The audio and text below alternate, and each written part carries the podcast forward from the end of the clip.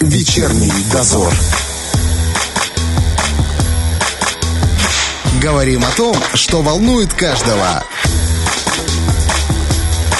На Первом радио. Продолжается вечерний дозор. У нас сегодня в студии министр иностранных дел Виталий Викторович Игнатьев. Будем говорить о текущей ситуации в Приднестровье и о той работе, которую делают дипломаты в этих условиях. А, Виталий Викторович, я вообще застал разные ситуации в Приднестровье и разные условия. Я был достаточно молод, но я помню и 92 год, и 98 зарплату в 10 долларов, и все, что было позже. У вас большой опыт дипломатической работы. Вот вы оцениваете текущую ситуацию как наиболее сложную, с которой приходилось сталкиваться наша республика, или были сложнее? Добрый вечер. А, вопрос очень хороший. Наверное, каждое время имеет свои трудности и сложности. 90-е годы я тоже помню, хотя мне было 12 лет во время агрессии Молдовы, но это яркие такие воспоминания, очень запоминающиеся. Вот. Во многом, наверное, такого рода перипетии и турбулентность они формировали характер приднестровцев. 2000-е годы тоже были непростыми, да, и мы тоже помним эти небольшие зарплаты и многое другое. Приднестровью точно никогда не было легко. Вряд ли были периоды, когда кто-то нам сильно помогал или там, поддерживал, и жизнь наша была какой-то очень простой. Нет, были сложности, трудности и циклы блокад, телефонные войны, после агрессии, да, затем э, блокада 2006 года, угу. после чего мы э, активно высказались за независимое развитие на референдуме. Но нынешняя ситуация действительно сложная, потому что на э, неурегулированный конфликт с Молдовой, который длится более 30 лет уже фактически, накладываются глобальные и региональные проблемы. То есть это такое, знаете, усложнение комплексное, которое действительно создает проблему, потому что есть глобальная нестабильность, связанная с противостоянием Запада э, против России, и это надо называть открыто, эти вещи своими именами. Есть конфликт на Украине, это буквально рядом с Приднестровьем, что тоже, в общем-то, мало кто прогнозировал или ожидал именно в такой фазе. Есть экономический кризис, вызванный комплексными глубокими последствиями и пандемией, которую мы тоже не так давно прошли, и я боюсь, что это еще не завершенные процессы. И все это дает определенный негативный кумулятивный эффект.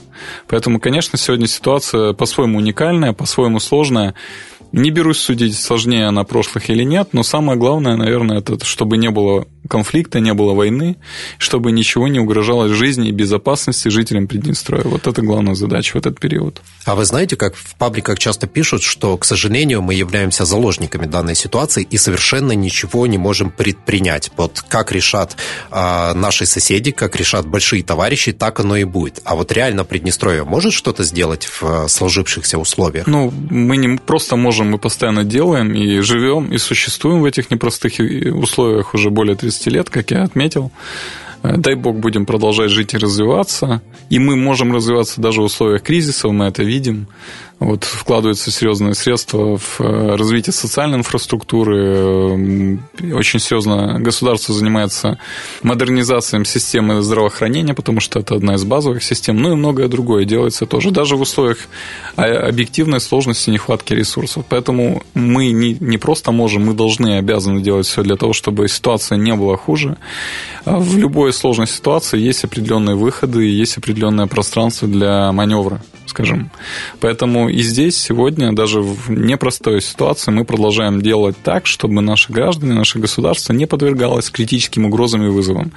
А сейчас, э, наверное, наиболее острая тема – это газовый кризис, Конечно. да, там энергетический кризис. Все равно используем ресурсы и возможности для того, чтобы энергетические ресурсы у Приднестровья были. Ситуация с Украиной тоже очень сильно осложнила нам и экономику, и в целом, вы знаете, мы подверглись серии э, террористических актов. Это тоже очень ну, негативное явление чреваты негативными последствиями, тоже прилагаем все усилия для того, чтобы сохранять контакты, в том числе на дипломатическом уровне с украинской стороной, во избежание дальнейшей деградации ситуации. Поэтому пространство для маневра у Приднестровья есть, и я считаю, что мы его используем в достаточной степени и пользуемся теми ресурсами, которые у нас есть, для того, чтобы ситуация не деградировала. А вы и ваша команда вообще спите сейчас? Ну, собственно говоря, как любой человек, мы все подчиняемся биологическим законам, конечно, мы, мы, не, про, мы не только спим иногда, и мы еще принимаем пищу. Вот. Но в целом мы работаем в достаточно интенсивном режиме. Ну, сейчас, наверное, еще рано говорить о определенных итогах уже за год, но в целом я считаю, что этот крайне непростой, по-своему уникально негативный год с новыми вызовами и угрозами. Mm-hmm мы проходим достаточно системно, я бы сказал. У дипломатов вообще учат, как работать с подобными кризисными ситуациями? Есть у вас какая-то шпаргалка или все приходится самим на лету разрабатывать? Ну, как знаете, работа дипломатов как раз нацелена на то, чтобы избежать или минимизировать риски кризисных ситуаций. А приднестровская дипломатия, она уникальна во многом. В отличие от других государств-членов ООН, допустим, у нас нет таких площадок, угу. на которых рассматриваются актуальные проблемы. Вот, конечно, мы обращаемся к ООН, мы сотрудничаем с ООН, с ОБСЕ, с другими организациями и отдельными странами и группами государств. Но в любом случае международный уровень поддержки заметно ниже, чем у других стран. Да. Есть международный формат, который гарантирует нам определенные права, свободы, в том числе отказ от давления на одну из сторон переговорного процесса. Но, как мы знаем, и этот формат не работает уже на протяжении длительного времени с конца 2019 года. Э, международные посредники и наблюдатели достаточно пассивны зачастую. Опять там внутри этого формата то есть, тоже есть противоречия, и есть сейчас э, вза взаимоотношения Украины и России крайне осложненные. Угу. Поэтому апеллировать каким-то институциональным элементам, которые нам помогут как дипломатам, да, ну, мягко скажем, сложно. Надо использовать другие инструменты. Кроме того, понятно, что Приднестровье далеко от статуса какой-то там влиятельной державы, имеющей рычаги и возможности. Поэтому, конечно, дипломатам достаточно сложно. Я бы назвал всю нашу дипломатию на протяжении этих всех лет развития нашего государства. Это действительно дипломатия кризисного времени. Мы, собственно говоря, работаем, развиваемся и проходим определенную школу профессионального становления именно в условиях кризисов. Как бы друг, другого времени пока у нас не было еще. Вот. Это, конечно, закаляет, дисциплинирует, это создает определенную профессиональную характеристику каждому дипломату. Поэтому у нас э, в нашей команде дипломатов не очень много, но каждый на вес золота, можно сказать. Смотрите, чисто в житейском плане бывает такое, что ты выезжаешь куда-то на отдых, например, в другую страну, тебя спрашивают, о, ты откуда? Ты говоришь, из Приднестровья. Они говорят, откуда, откуда? Ну и ты начинаешь объяснять. А вот а в дипломатическом мире Приднестровье хорошо известно или тоже начинаешь объяснять, откуда мы такие и что мы вообще хотим? В дипломатическом мире, безусловно, Приднестровье известно, и не только в дипломатическом мире. Э, понятно, что в бытовом плане как бы не все знают, что такое Приднестровье, а в последние годы мы добились того, что все-таки нас знали как Приднестровье, а не как Транснистрия, так да. называемая. Да? Это тоже очень важно. Некоторые дипломаты начинают уже потихонечку менять лексику, риторику, это тоже э, важный показатель. Нас называют Приднестровье. Приднестровье Молдавиan Republic. Поэтому в этой ситуации все наши международные партнеры, они, безусловно, хорошо знают, кто мы такие. У нас есть формальные, неформальные, некие, некие уровни диалога, которые касаются и неправительственных, и экспертных кругов, и организаций. Там тоже все прекрасно знают. Это один из старейших, наверное, неурегулированных конфликтов на европейском континенте, кстати, э, который признан достаточно таким э, цивилизованным конфликтом, и вокруг которого все время были сосредоточены определенные усилия международных акторов, которые стремились найти те или иные модели урегулирования. Конечно, каждый период за эти 30 лет были и всплески, и паузы в урегулировании, были планы, как известно. Вот. Сегодня, наверное, мы находимся в условиях как бы некого нового периода, который, может быть, приведет к определенному росту интереса к урегулированию нашего конфликта. Поэтому все международные акторы, которые действительно влияют на глобальную ситуацию, очень хорошо знают об этом конфликте, об этой ситуации, естественно, о Приднестровье, в том числе и ОБСЕ, и ООН. Вы достаточно позитивно смотрите на развитие ситуации, но если почитать любые там паблики, да, то там сразу же пишется, ой, вы знаете, все закончится для Приднестровья крайне печально, потому что Молдова готовится силовым путем при поддержке своих союзников с э, Румынии э, провернуть очередную силовую акцию в Приднестровье. Вот как политик, вы видите поползновение в эту сторону? Ну, я как политик и дипломат не просто вижу, я должен э, работать в рамках нескольких сценарных вариантов. Конечно, негативные сценарии, их больше, чем позитивные, скажу откровенно.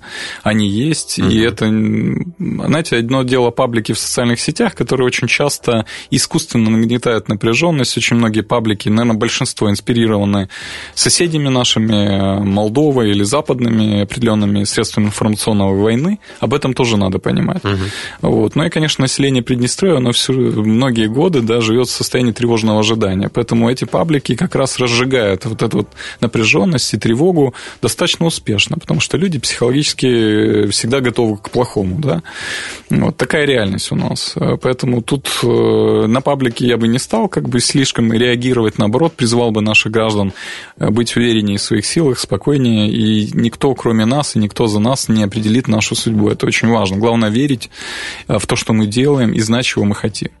Вот. Э, это первый момент. А второй, действительно, есть негативный сценарий. Мы видим, как за последние годы уменьшилось количество эффективных дипломатических решений и в мире, в принципе, по другим конфликтам, не только вокруг нас. И э, мы видим, что военно-силовые методы, они как бы остаются достаточно актуальными и очень часто используются. Я говорю о конфликте в Карабахе, например. Угу. Вот. Все это создает крайне негативные тенденции. Конечно, мы обращаем внимание на усиленную милитаризацию мобилизацию Молдовы, которая сегодня производится исключительно при поддержке стран НАТО и НАТО в целом как организации, Соединенные Штаты Америки и Великобритания поставляют Молдову вооружение, мы тоже за этим наблюдаем. Это крайне негативные э, признаки, потому что у нас неурегулированный конфликт, нас есть зона безопасности. Молдова является подписантом соглашения 92 года о принципах мирного урегулирования, поэтому в условиях наличия неурегулированного конфликта усиленно вооружать одну из сторон – это явно действие, ну, не направлено на сохранение мира, стабильности и безопасности. Поэтому мы ведем диалог не только, и в первую очередь не столько с молдавской стороной, как, скажем так, объектом определенных усилий. Мы ведем диалог с субъектами, те, которые действительно пытаются реализовывать политику политику на региональном пространстве, и региональными, и внерегиональными игроками, и пытаемся понять, в чем же логика такого рода действий. Конечно, нам объясняют, что это не направлено против, против Приднестровья, это как бы некие ответные действия в контексте России, но мы видим, что, собственно говоря, если Молдова получит какие-то вооружения, либо она уже сегодня получила модернизирует армию, то нельзя исключать какого-то конфликтного сценария. Угу. Поэтому мы делаем все для того, чтобы не допустить конфликта, но учитываем негативные вот эти вот явления, которые сегодня есть, да. Э, в любом случае, я бы призвал бы всех наших граждан смотреть на ситуацию максимально взвешенно, трезво и объективно, и держаться, в общем-то, как бы, знаете, единым целым, единым, единым народом, единой командой, это очень важно, особенно в такие критические периоды. Субъективно кажется, что давление Молдовы на Приднестровье увеличилось вот где-то в последние два года, а если говорить с конца февраля этого года а молдавская сторона стала себя вести на дипломатическом поле, ну, скажем так, более нагло, более открыто, может быть, более грубо? Сложный вопрос, если честно. В дипломатии, наверное, понятия наглости нет. Uh-huh. Есть понятие нарушений договоренностей и принципов, в том числе договоров э, официальных и неофициальных. Есть джентльменские соглашения. И здесь вот молдавская страна ведет себя ровно так же, как она вела себя 10 лет назад, 20 лет назад, понимаете? То есть, если они ранее подписывали соглашения, их нарушали, они это делают и сегодня. Если лекарства наши или там какие-то категории товаров, продуктов питания, аппараты ИВЛ в период э, разгара пандемии задерживались на молдавской границе, там их по, по 3-4 недели держали, больше месяца, то и сегодня такого рода проблемы тоже мы наблюдаем. И с лекарствами, и со многими другими категориями жизненно важных товаров для Приднестровья. То есть здесь как бы ничего нового. Более того, напомню, что Молдова не единожды пыталась разрушить переговорный процесс. Раньше они выходили из переговоров.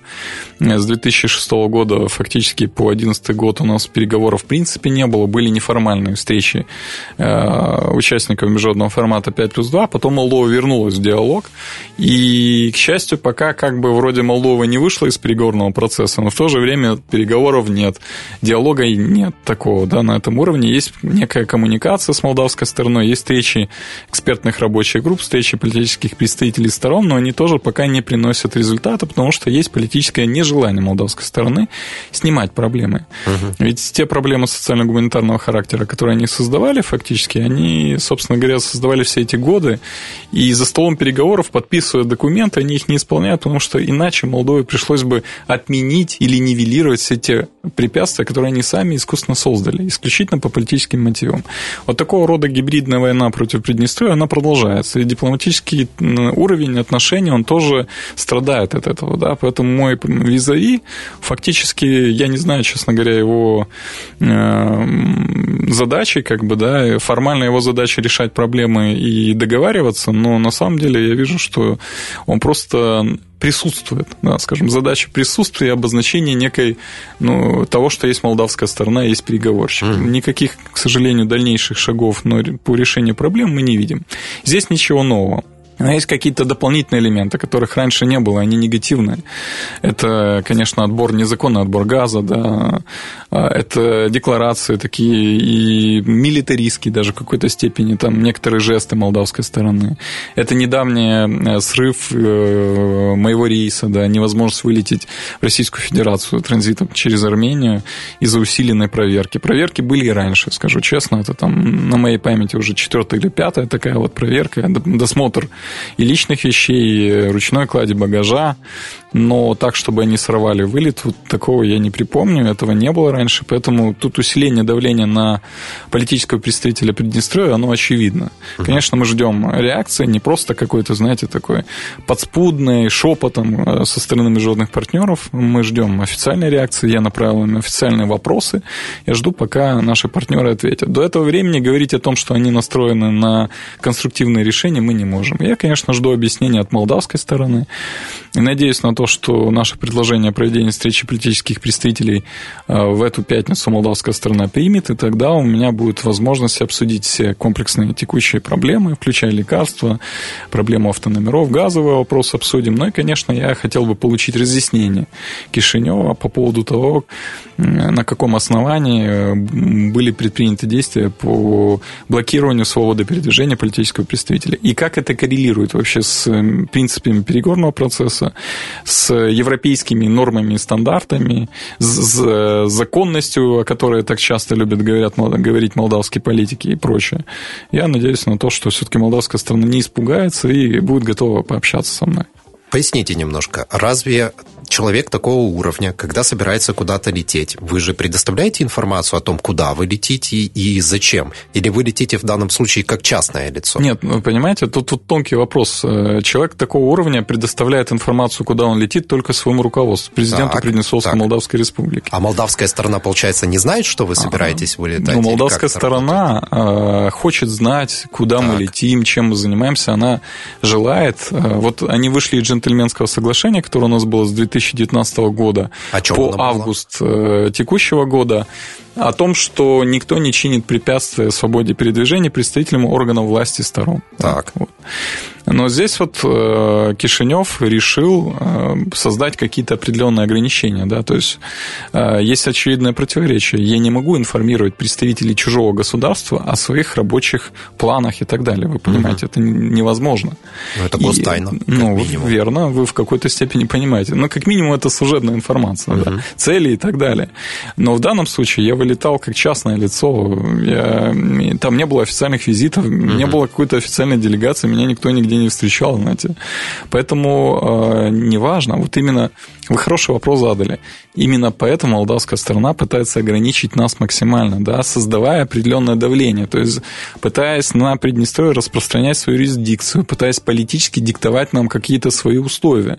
И это недопустимо, потому что не могут вестись переговоры и быть вообще э, какие-то там дипломатические контакты в условиях давления на одну из сторон. В этих условиях, с точки зрения международного права, любой документ, который подписывается и так далее, он считается недейственным Э, он ничтожен, потому что он подписывается или заключается, или переговоры ведутся в условиях давления. Вот Кишинев пытается создать эти условия давления, придумывая нам разного рода барьеры и прочее. Причем э, у нас интересный кейс был буквально до моего визита у нас большая делегация вылетела Верховного Совета и правительство вылетело в Москву. Там провела рабочую встречу по газовым вопросам, оперативно, важно.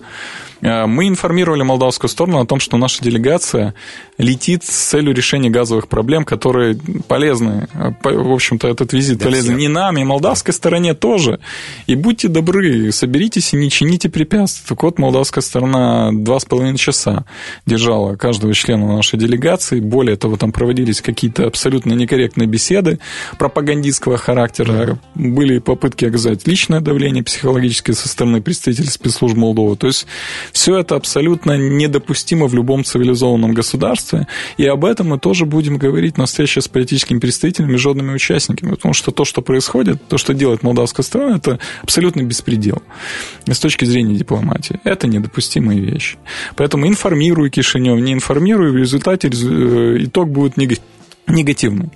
А, из этого исходя мы а, действуем так, как считаем нужным э, с точки зрения интересов нашего государства. А как-то объяснили вам вашу задержку? Да, мне представители пограничной полиции сказали, что э, у них поступил приказ осуществить мою углубленную поддержку из э, Генерального Понятно, инспектората. Да? Все, причины им неведомы. Лично меня многие знают, естественно, я пользуюсь аэропортом, как и многие мои коллеги. Вот, в лицо знают, собственно, поэтому тут ничего удивительного нет, но в данном случае проблем раньше не было, теперь они есть. Хорошо, а знаете, как в цивилизованном мире, когда такое происходит, там прошла проверка, должны как-то, ну, извиниться, предложить другой рейс в тот же день, как-то что-то Но это не молдавский было? случай, нет, нет, никто не извинялся, ничего не предлагал. Конечно, некоторые молдавские представители там шепотом что-то там пытались мне объяснить, кто-то краснее говорил о том, что ваш самолет улетел, я потребовал каких-то объяснений или документов о том, что улетел, он улетел из-за того, что меня задержали, мне сказали, что мне никаких документов не дадут. А, и, в общем-то, знаете, как если руководство Молдовы позволяет себе действовать, а, нарушая грубо права свободы людей, то а, функционеры просто не, ниже стоящие да, исполнители этого дела, но исполняют то, что им приказали или поручили. Поэтому тут к исполнителям, наверное, вопросов у меня меньше всего. Вот. А что касается политического руководства, uh-huh. которое, на мой взгляд, действует не просто контрпродуктивно, а недальновидно и неразумно, и глупо. И это понятно, что при таких подходах э, стремиться к урегулированию конфликта, наверное, можно еще не 30 лет, а еще 300 лет так вот, да.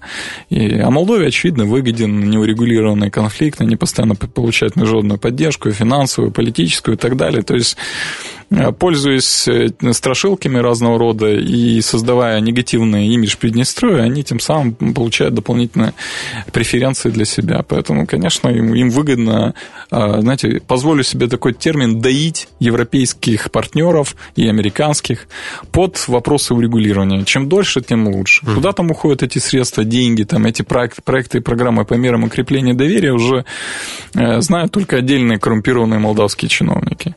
Вот, вот такая такая реальность у нас. И она, к сожалению, сложилась не сегодня. И как она будет переломлена, ну, пока сложно прогнозировать. А если говорить вообще в целом, Молдова предлагает какие-то варианты урегулирования конфликта? Настаивает на чем-то? Ну, знаете, а мы бы с удовольствием хотели бы узнать, на чем она настаивает. Да. Но знаете, что уже 8, порядка 8 обращений а, президента Приднестровья, начиная с 2021 года, остались без ответа адресатов, да, то есть и президент Молдовы обращались также и в, к премьер-министру, и к э, председателю молдавского парламента. Все они отмолчались и отказались как-то реагировать на наши призывы к продолжению практики угу. встреч на высшем уровне. Как раз в формате 1 плюс 1, что называется. Поэтому какие там у молдавской стороны планы и видения, мне кажется, они сами с трудом могут понять, что у них там за планы. Поэтому, если не знают, что делать, делают, как всегда, поступают, как привыкли. Да, и поступают так же, как поступали прошлые э, генерации политических режимов Молдовы. Были коммунисты, создавали проблемы, были там э, социалисты, были гибридные демократические режимы и так далее, социал-демократы какие-то. Все они создавали нам проблемы. Ну, вот нынешняя власть тоже как бы, как бы проевропейская, тоже действует абсолютно антиевропейски. Вот такая реальность. Поэтому боятся они, наверное, общаться с нами или не готовы к этому общению, но факт остается фактом. На высшем уровне они не готовы к диалогу, диалогу, к ответственному, транспарентному, потому что мы не предлагаем каких-то, знаете, кулуарных там общений за закрытыми дверями. Мы предлагаем абсолютно корректный формат, такой же, который у нас был и раньше. Мы, конечно, радостью обсудили бы любой вопрос, который интересует молдавскую сторону.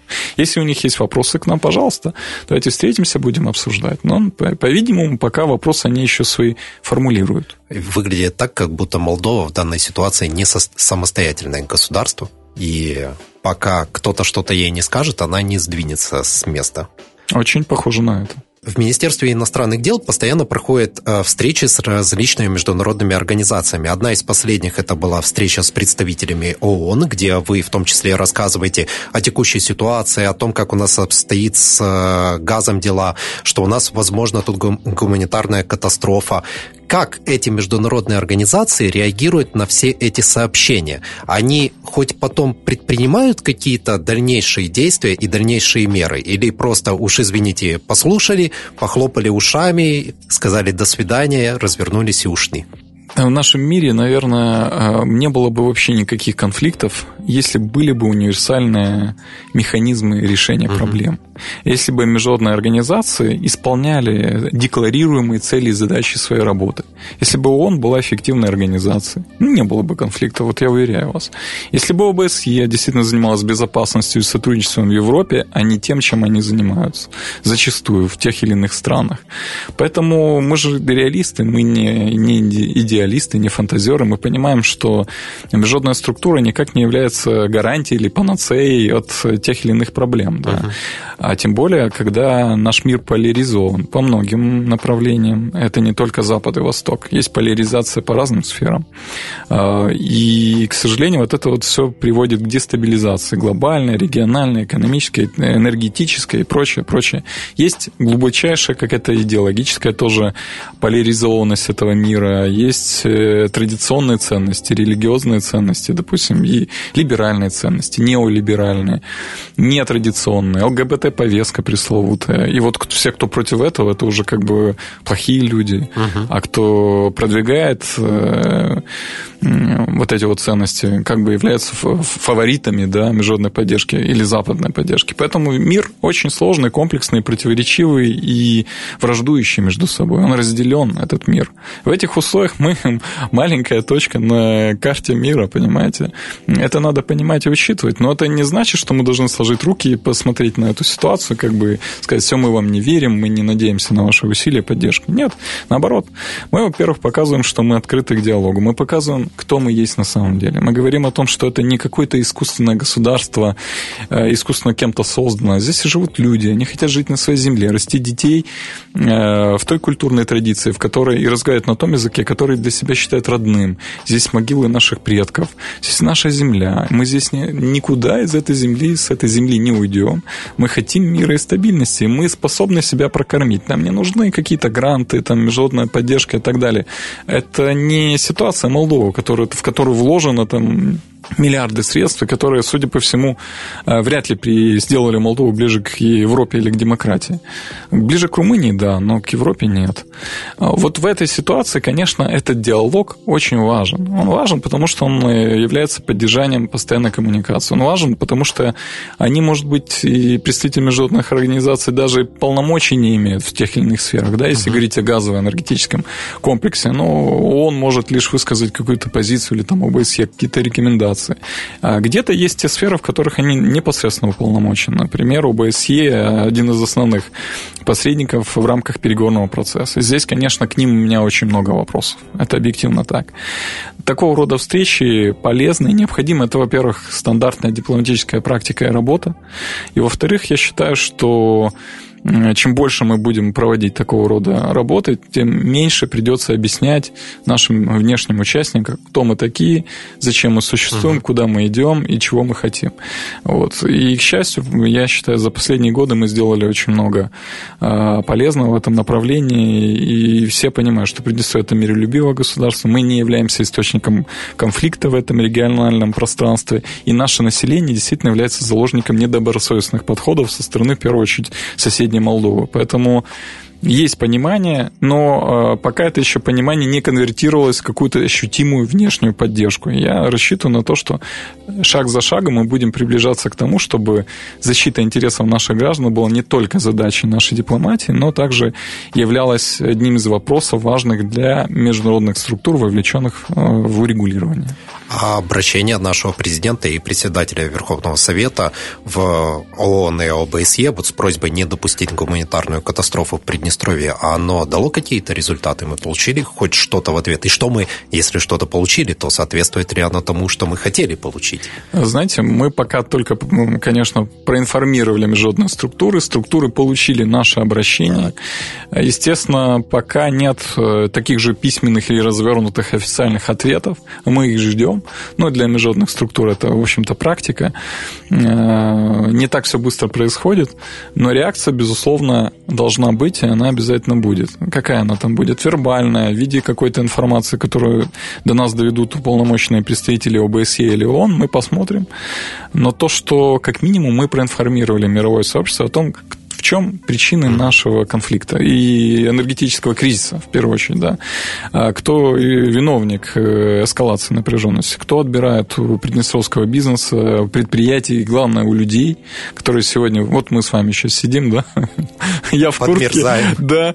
Вот, в студии довольно-таки прохладно, несмотря на интенсивный диалог. И это, конечно, это следствие тех деструктивных действий Молдовы. Это следствие гуманитарного давления. Люди там болеют, дети болеют, да. Это не недопустимые вещи, поэтому объяснить и показать реальную картину – это тоже очень большое дело, и это дело мы реализуем в том числе таким образом, путем нотификации международных структур. Поэтому это все важно. Будем бороться дальше за права и интересы нашего населения, так как э, всеми теми доступными средствами. Обязательно. Я так понимаю, что если мы, например, перестаем проводить подобные встречи, то тогда эти встречи будет проводить, например, другая сторона, и будет присутствовать только ее мнение. Безусловно, вы правы, конечно. То есть нельзя замыкаться в себе и уходить в себя, угу. знаете. Нет ни одной причины, ни одного повода для того, чтобы мы прекращали международные контакты. Наоборот, наша задача интенсифицировать. Кишинев заинтересован. В эти же проблемы в аэропорту многолетние, они же в том числе связаны с тем, что Кишинев пытался и пытается фильтровать наши контакты, не пропускает в Приднестровье и на территорию Молдовы транзитом, да, через аэропорт очень многих наших гостей, не только из Российской Федерации. Это и политологи, и эксперты, и политики, и правозащитники, и международные правозащитники, и в том числе и страны Евросоюза. Мы сталкивались с многократными фактами депортации, непропуска в аэропорты, аннулирования э, вот, въездного штампа и так далее. Угу. То есть это как раз одна из задач наших контрпартнеров заставить Приднестровье минимизировать наши международные контакты. Конечно, они этого не добьются. Мы будем делать все для того, чтобы расширять круг нашего э, международного взаимодействия. Не, не скажу партнеров, потому что э, звание партнера Приднестровья надо заслужить, говорю объективно, но мы общаемся с очень широким кругом участников международных и будем это делать. Тем более, особенно в этих условиях, когда есть элементы давления и факторы давления на Приднестровье, которые могут повлечь за собой критически неприемлемые последствия. Немного о газе и других энергоресурсах. Зима близко, Непонятно, что будет. Не будем пока даже, и мне так кажется, гадать, потому что буквально вот получается через сколько? Через 4 дня, где-то через 3 дня ситуация может быть совсем странная. Но на данный момент вот самое такое заявление, которое звучало в последнюю неделю и чуть больше, это то, что Молдова прикарманивает, ну, назовем это так, а, газ, предназначенный для Приднестровья.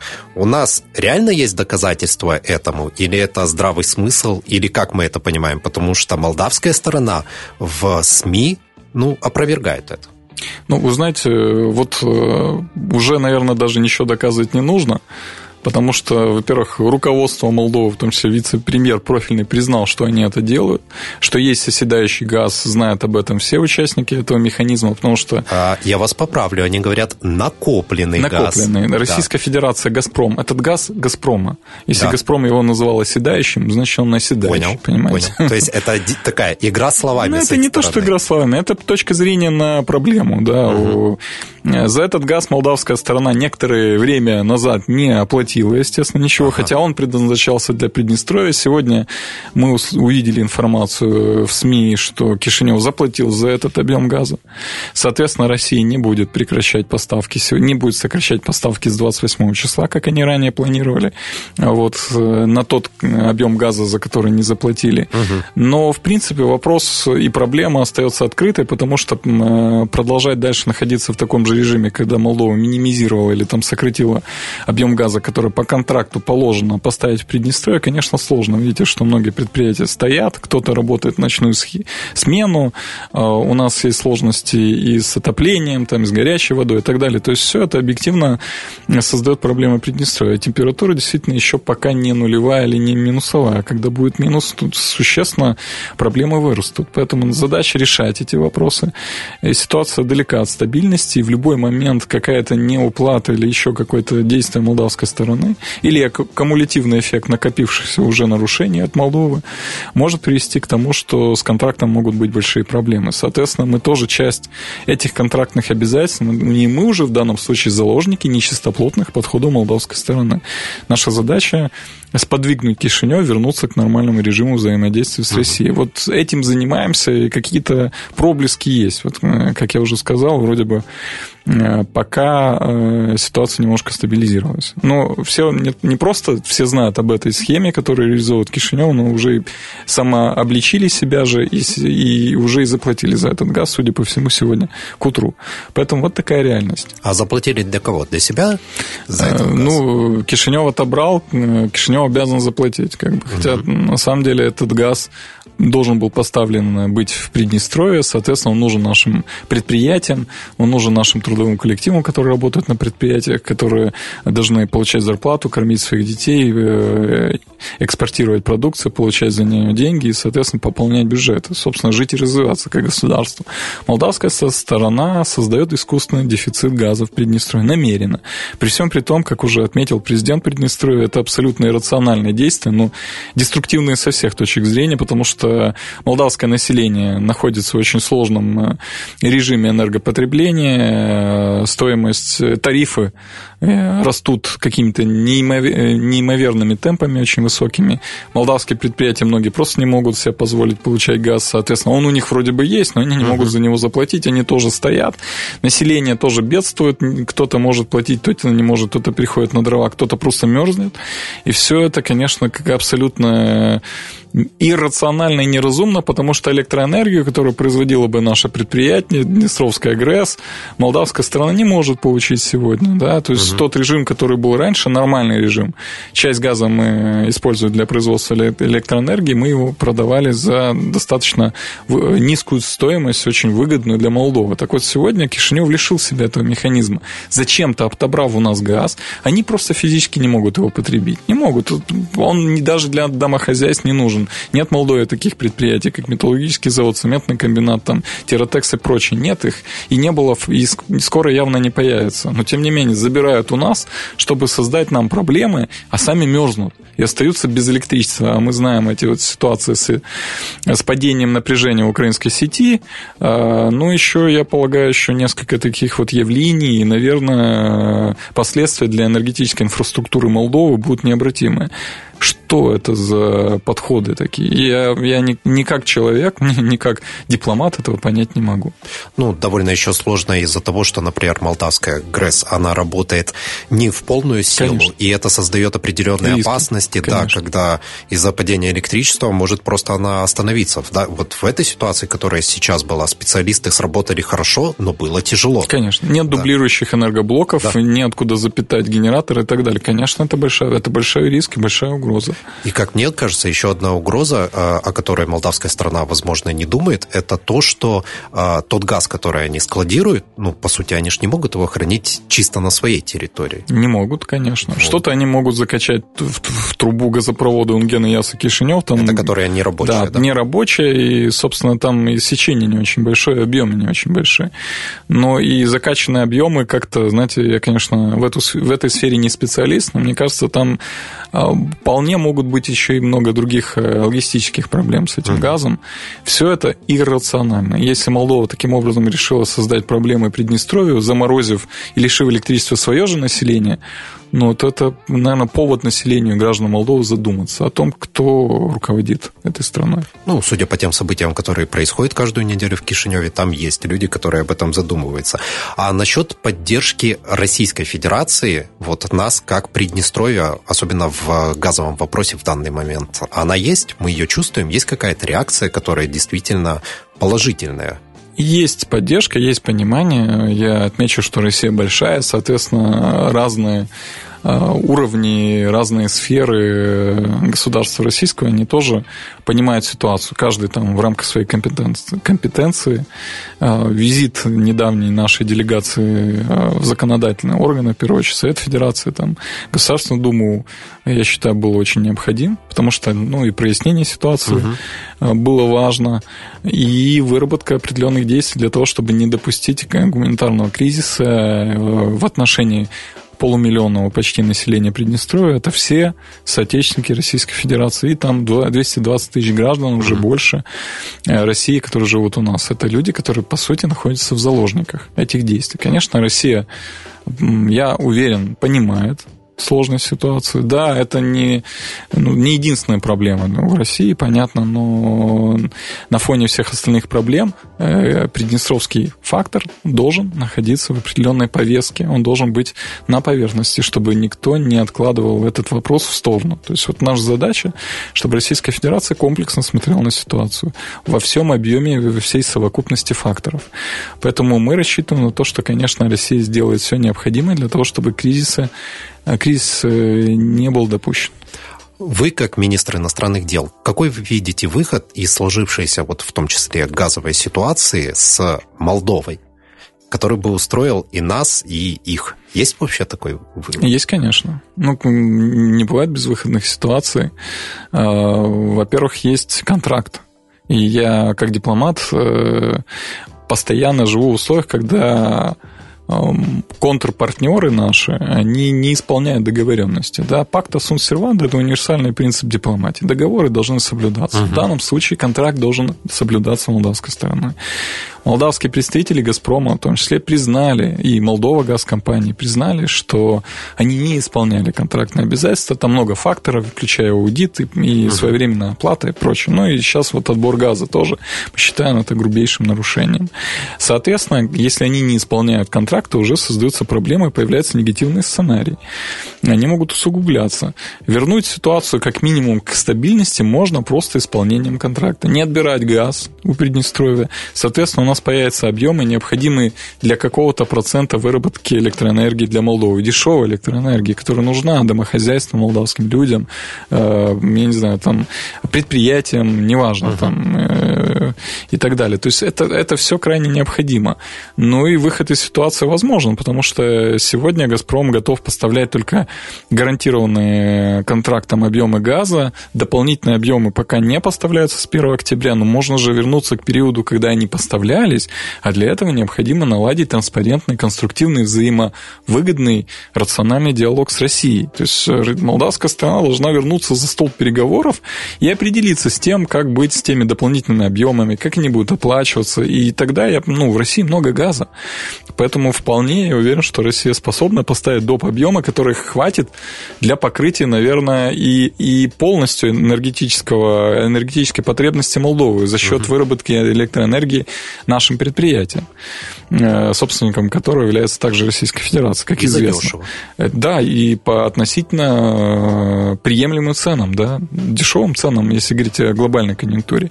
Это возможно, но для этого нужно приложить усилия. Для этого нужно быть конструктивно настроенным, а не на усугубление кризиса, потому что мы, конечно, понимаем, что если кто-то реализует кризисный сценарий и занимается эскалацией, наверное, он имеет свои выгоды в этом, да, иначе как бы действовать неразумно и отмораживать уши, как известной присказки, знаете, на зло кому-то, это, ну, мягко скажем, деструктивная стратегия.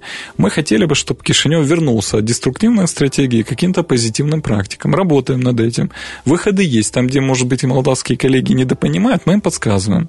Собственно говоря, этому и было посвящено наше общение 28 октября вот перед тем, как они начали отбирать газ. И я надеюсь, и дальше мы продолжим помогать нашим молдавским коллегам обращать внимание на положительные подходы, а не на отрицательные. Мы все чаще в СМИ, вот сейчас о газе, конечно, говорим, и об электроэнергии. Это то, что больше всего нас волнует в приближении зимы, но в то же время нельзя и отменять то, что остаются все эти проблемы с медикаментами, с продуктами, с химией для полей, в общем, со всем, что было за последние вот эти накопленные месяцы. И вы уже сказали, что будете в пятницу, если получится, обсуждать эту тему. Но меня больше интересует такой момент. Вот мы оказались в этой ситуации, потому что Молдова препятствует, просто препятствует или предлагает нам какие-то невыгодные условия? По ввозу тех же медикаментов и всего остального. Давайте это проясним. Да, да, очень просто. Э, на самом деле простейший ответ. Вы знаете, что Молдова установила а, с, э, с своих представителей на пункте пропуска Кучурган на да. территории Украины. Да, да. Украина пошла навстречу. Такие практики раньше были. И вот э, в отношении пунктов пропуска на Украине молдавская сторона определила, что никаких законодательных ограничений и так далее быть не может. То есть вся наша продукция, которая следовала через Украину, транзитом, э, импортировали мы через Украину, да, там продукты питания, лекарства и так далее, не было никаких барьеров и ограничений. То есть это законодательно закреплено постановлением правительства. Кстати, оно действует, молдавское постановление, и оно, э, безусловно, должно быть продлено. Но с 28 февраля, как мы знаем, Украина закрыла всем пункты пропуска. И вот возникла ситуация, когда это постановление правительства в отношении приднестровских субъектов, там, экономических субъектов и так далее, оно прекратило свое действие. Вместо того, что понятно, что весь импорт э, переориентировался на молдавской границе, да, вместо того, чтобы ага. такой же режим на любом пункте пропуска организовать, даже хотя бы на одном из них, это уже сняло бы очень много вопросов угу. и проблем. Молдавская сторона намеренно э, воспользовалась как бы этим обстоятельством, э, заявив о том, что это как бы не они принимали это решение, он так сложилось, а на остальных пунктах пропуска держит, действует режим, который не учитывает факт существования Приднестровской Молдавской Республики угу. или экономических агентов, или, или, или государства, или населения и так далее. То есть там действуют исключительно молдавские законы. А, действует э, порядок, который определяется определенными регламентами и а, реестрами, да, и лекарств, допустим. Молдову нельзя завозить там э, определенной категории лекарств, или они не могут быть привезены там из, из Российской Федерации, их нет в реестрах, их нужно регистрировать. Молдавские фармацевты их не везут, им выгоднее везти там из Румынии или из Европы, так дороже, еще плюс 20 НДС, ничего население платит, значит выгоднее. Зачем дешевый аналог вести из России, если можно э, больше заработать на этом. Мы же наоборот действуем, мы же везем то, что качественно, то, что эффективно, и то, что э, нас устраивает. Э, те схемы лечения, которые мы реализуем, они, безусловно, больше ориентированы на российскую медицинскую практику, в отличие от Молдовы. Угу. И, соответственно, вот в этом возник барьер очень сильный, потому что законодательный фильтр Молдовы очень жесткий, и он не удовлетворяет и самих молдавских фармацевтов. Мы знаем эту ситуацию, у них реестр несовершенный далеко. То есть наше предложение, вот то окно возможностей, которое существует, существовало раньше, оно должно, должно было быть распространено на другой пункт пропуска, который физически подменяет сегодня неработающий кучурган. Это же логично. И это абсолютно соответствует молдавскому законодательству, европейским практикам и так далее. Там они любят стенать иногда, что угу. там не можем нарушать. Так вот, тут все легитимно. Нет, это исключительно политическая мера давления. В итоге, конечно, через этот фильтр, через это сито не прошло значительно значительное количество лекарств. У нас несовпадение по реестрам больше 65%. Понимаете? Ну, это видно по аптекам. Это видно по аптекам, и вот в итоге что происходит? А, просто фармацевты, фармкомпании перестали поставлять те лекарства, которые попадают под этот фильтр угу. и не попадают в реестры. Мы выработали модель, выработали расширенный реестр. Молдавская сторона была довольно конструктивна, буквально там за три месяца мы отработали этот реестр, но по политическим мотивам Кишинев отказывается его утверждать вот и сегодня. Он его не хочет утверждать, уже прошло очень много времени. И в итоге наши жители, наши граждане, и фармкомпании, все мы оказались в заложниках этой ситуации. Поэтому привозятся только те лекарства, которые есть в молдавских реестрах, э, либо те лекарства, которые покупаются на молдавской территории. Кишинев здесь тоже э, выкручивает нам руки, потому что заставляет покупать существенно дороже лекарства, плюс, ко всему НДС, и все это, к сожалению, ложится на плечи потребителей, а именно граждан Приднестровской Молдавской Республики, которые вынуждены покупать уже реестры лекарства, которые куплены в Молдове, которые существенно дороже. Либо просто нет выбора и нет выхода, приходится брать какой-то европейский аналог, понятно, да, когда они поставляются. Тоже касается и удобрений, средств защиты растений. Тоже касается, э, но по продуктам питания там ситуация несколько иная. Там они искусственно дополнительно вводят определенные ограничения. Э, придумывают какие-то фильтры, тоже барьеры. Uh-huh. Пресловутая история про гречку. Да, вот, гречка вообще популярный продукт да. еще с периода пандемии, насколько мы помним, да. Так вот, в этот период оказалось, что Молдове, Молдове потребовалось какие-то дополнительные исследования гречки, которые следуют в адрес Приднестровья транзитом. Вот, они решили ее как бы дополнительно проверить и там оказалось, что это российская гречка, но с европейским сертификатом, потому что лаборатория сертифицирована в Европейском uh-huh. Союзе в Германии. И тут молдавская страна попала в ситуацию. Если не пропустить эту гречку, соответственно, значит, что они не признают российские сертификаты и европейскую сертификацию. А вот они думали там несколько недель и все-таки приняли верное решение, груз пропустили. Но есть проблемы с продуктами с Украины, например, тоже там такие же придуманные ограничения. В итоге продукция возвращалась на украинские фабрики. Для украинского производителя такого рода действия, конечно, очень негативные, потому что там тоже люди там работают, они должны получать зарплаты, и все то, что делает молдавская сторона, ну, явно не находит понимания, поддержки ни у кого, кто соприкасается с этой ситуацией. Поэтому ситуация сложная, проблемная, работаем над тем, чтобы нивелировать эти барьеры, но все они э, на самом деле имеют исключительно политическую подоплеку.